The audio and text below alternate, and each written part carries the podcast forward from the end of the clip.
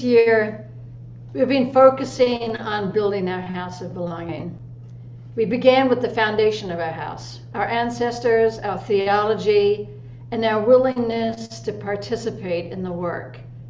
That's the committee work and the tasks that keep our house stable. Then we talked about the walls of our house, the principles that shape us, our six sources, our mission and vision, and the covenant that frames this community. And then we moved on to our roof, those things that preserve and protect us, recognizing that none of us are safe or secure until all of us are. So now we're focusing on the spirit of our house. So what does it feel like to be part of this community? How do we welcome each other in? How do we demonstrate love for each other and show compassion? What is the spirit of Northlake? Well, the church is the sum of its parts. The spirit of our community is made of each of us on this Zoom room together right now. And so each of us has the responsibility to bring our best selves here, to lift each other up when we come out, when we come into this space with all here. And I don't mean every time we're here, we have to be happy or giving or engaged all the time. I mean, when we come here, we bring our authentic selves and we bring our compassion.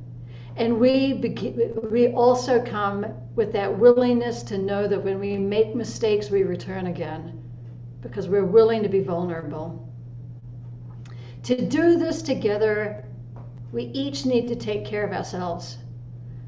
Stephen Covey talks about this in his book titled First Things First. So Covey is best known as the guru of time management, and his most well-known book is titled The 7 Habits of Highly Effective People.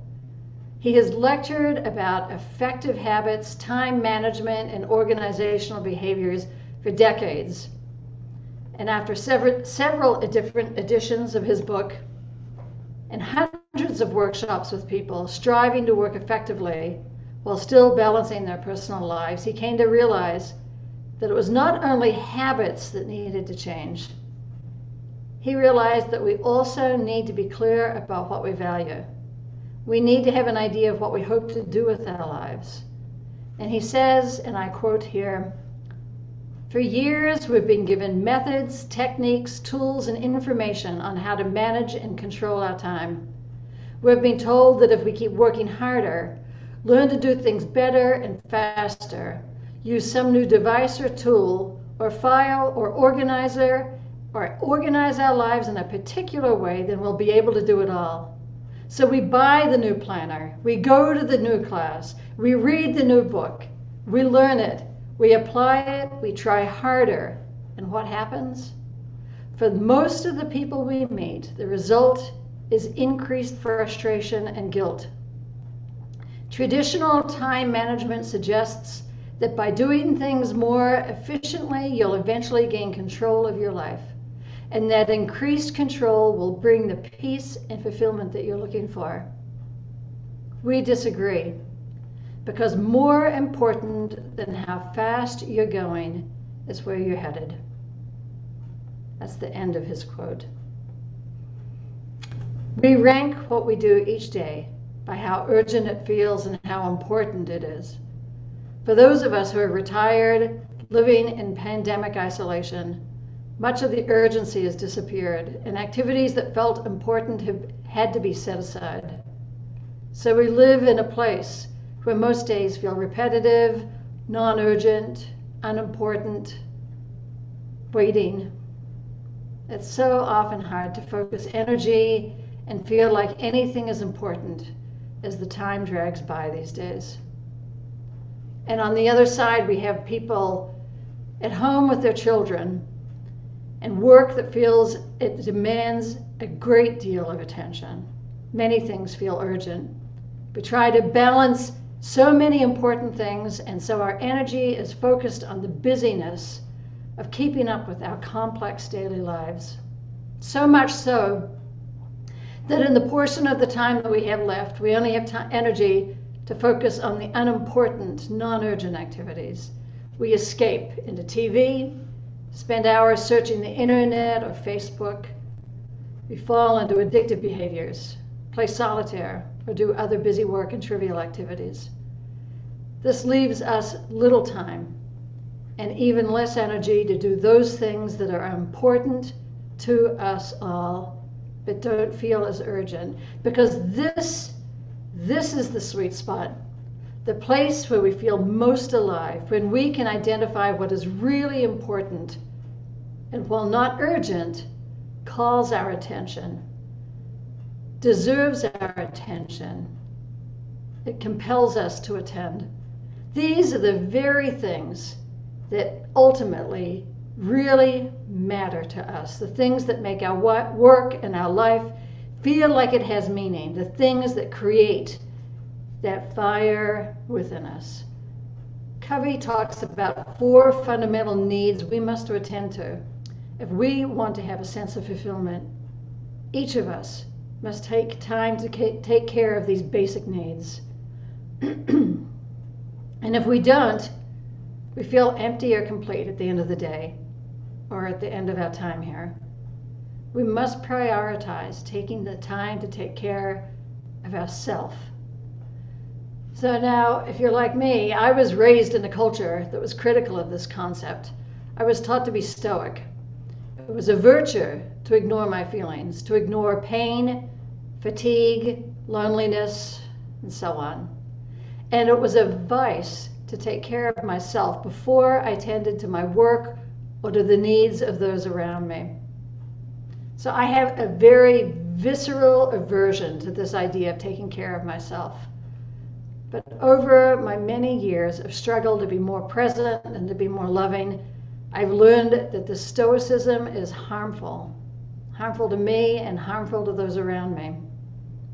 We won't be able to fully love our family, and we won't be able to take care of those around us if we haven't taken care of our most basic needs, if we don't have the internal nourishment to fuel ourselves to keep going.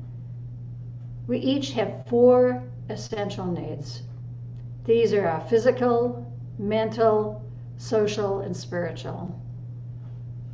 In terms of the physical, we need the energy and the physical capacity to live each day without feeling tired or ill or out of shape.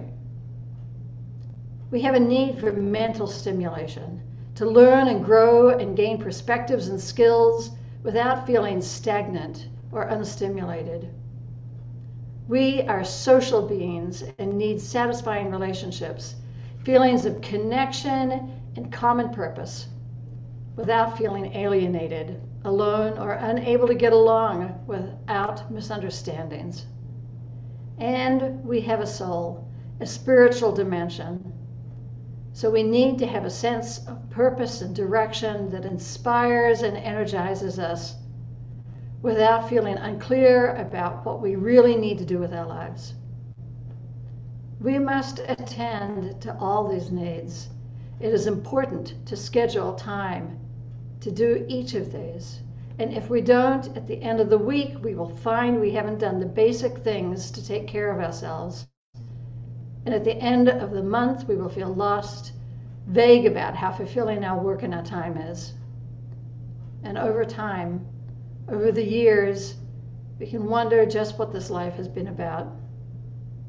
And so I urge each of us to attend to ourselves, attend to our basic needs.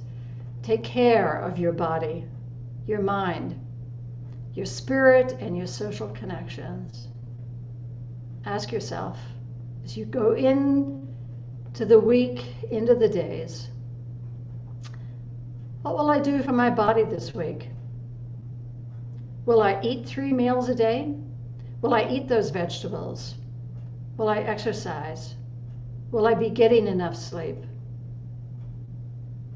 And what can I do to stimulate my mind, to make me think more?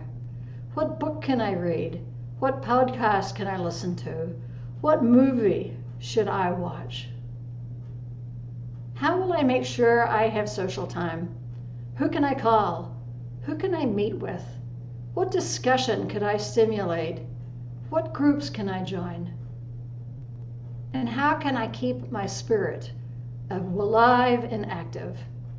What can I do that makes me feel energized and inspired that I am nourishing my soul? Can I volunteer my time at a place that needs help? Walk somewhere new, sit for 5 minutes in silence, or try a new meditation practice. It is important, my friends, to take the time and the space to care for ourselves. This is a spiritual practice. By practice, I mean it is a thoughtful, deliberate activity to plan time each week. By making time for these important but non-urgent activities, we establish the foundation for keeping our soul alive, our spirit activated. And in the long run, this sustains and nourishes our whole lives, both individually and within our community as a church. Blessed be. Aho.